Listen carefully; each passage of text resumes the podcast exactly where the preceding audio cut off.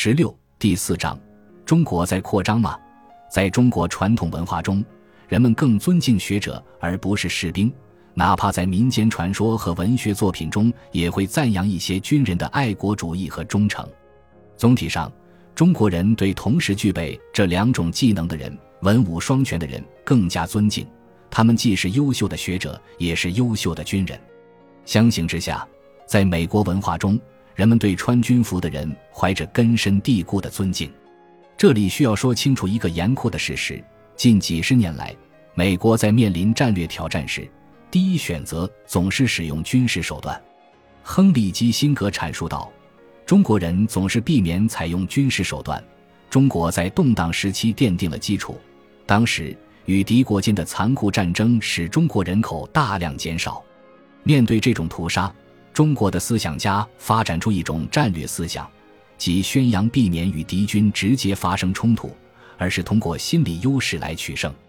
中国春秋时期著名的军事家、政治家孙武说过：“兵者，诡道也；卑而骄之，百战百胜，非善之善者也；不战而屈人之兵，善之善者也。”基辛格准确地提炼出孙武观点中的精髓。这并非说中国人没有能力打仗，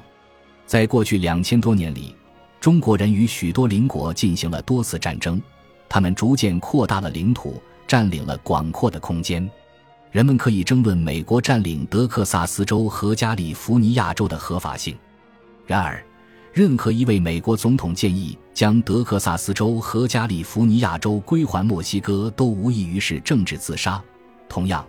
中国领导人对中国的主权领土也都是寸步不让的，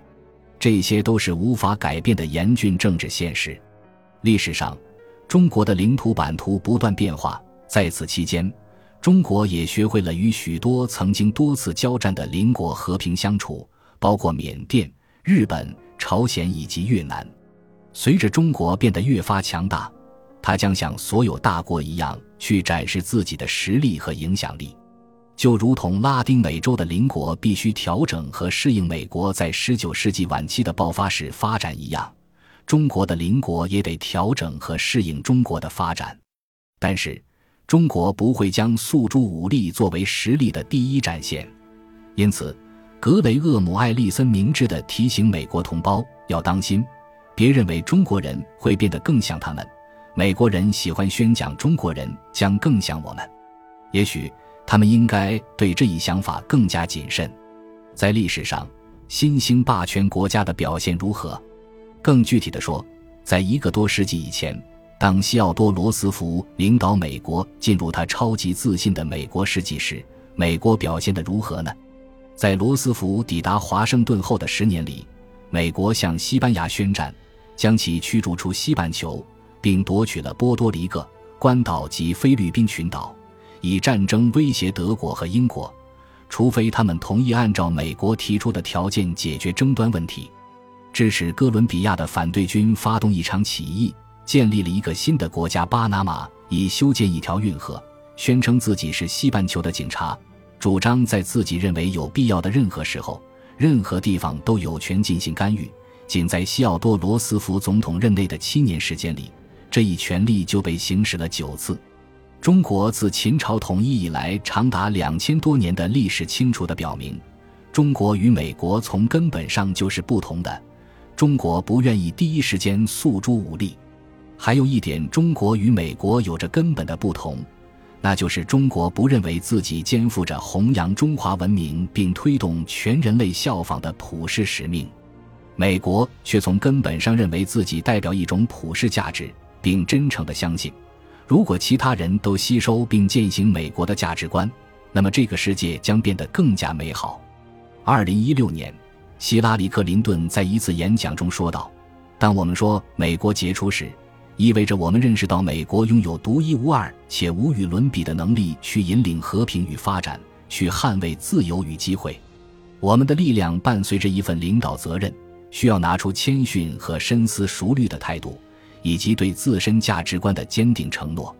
因为当美国不能领导这个世界时，我们留下的权力真空，要么会引发混乱，要么会被其他国家或网络趁机介入并填补。中国人的想法则恰恰相反，他们认为只有中国人才能理解自身的文化、价值观和审美观。我长期生活在华人占多数的新加坡社会中，但我的中国朋友没有一个想让我变得同他们一样，哪怕我会说流利的中文，也习惯了中国的习俗。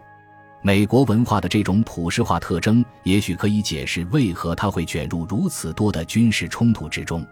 利比亚的卡扎菲和叙利亚的阿萨德都是有严重错误的统治者。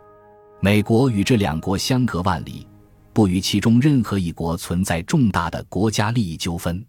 但是，由于普世化的愿景，美国认为自己在道义上有义务采取军事行动。中国人对此倍感困惑。如果不涉及本国利益，为何要卷入外国的军事冲突呢？更让中国人感到困惑的是，美国放任自己卷入不必要的中东冲突，结果损害了其根本的国家利益。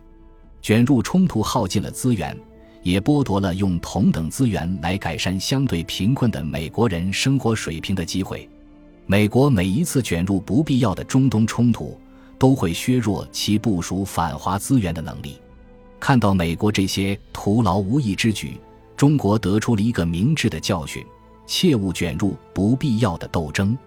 因此，中国四十年来没参与过一场大战争，三十年来没有发射过一颗越境子弹，这并非偶然。不诉诸武力，既折射出一种强大的文明推动力，又反映出一种高度务实的权力观。四十多年来，中国小心翼翼地避免诉诸武力。却被美国人描绘成一个天生具备侵略性且奉行军国主义和扩张主义的国家，这让中国人倍感困惑。美国人坚信中国正变得具有军事侵略性，因此，包括美国国防部、美国国家安全委员会和联邦调查局在内的美国安全机构得出结论：中国现在已对美国构成了直接威胁。二零一九年九月。美国国防部公开了负责政策事务的副部长约翰·鲁德的讲话内容。他说：“毫不夸张地说，中国不仅对美国的生活方式构成了极大的长期威胁，也对美国国防部构成了极大的挑战。”一个月后，美国副总统彭斯提出了几项引人注目的指控，声称中国的军事行动在过去一年里变得越来越挑衅，认为中国在南海经常威胁东盟邻国。同时，在东海挑衅日本，并利用“一带一路”倡议在世界各港口建立据点，表面上是出于商业目的，但最终可能服务于军事目的。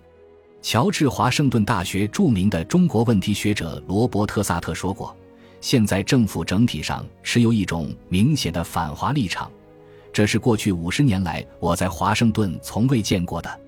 这种在军事领域对中国的警告越来越尖锐。”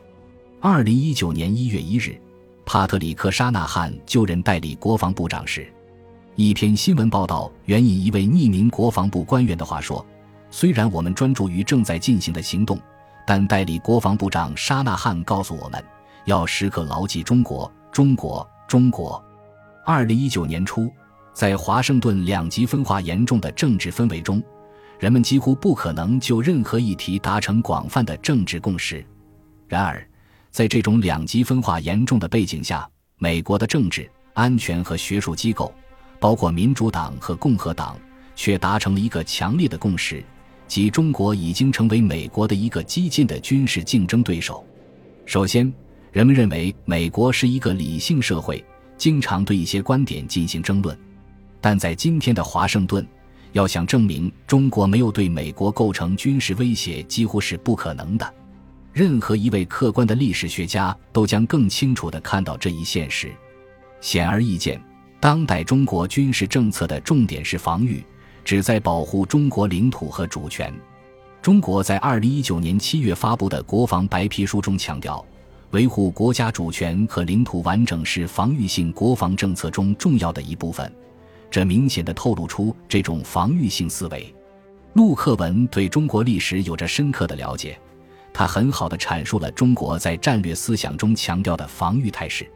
他写道：“在中国的战略记忆中，邻国有着特殊的地位。在历史上，他们一直是中国国家安全受到威胁的通道。引发了接连不断的外国侵略。英国、法国以及包括美国在内的西方帝国主义列强，然后是来自东方的日本的残暴占领。在中国传统的战略思想中，人们对如何维护国家安全牢固地树立起一种高度防御性的观点。然而，中国史学也告诉我们，单纯采取防御性措施并不总是奏效。例如，中国的长城就是一个极为典型的例子。它未能提供抵抗外敌入侵的安全保障。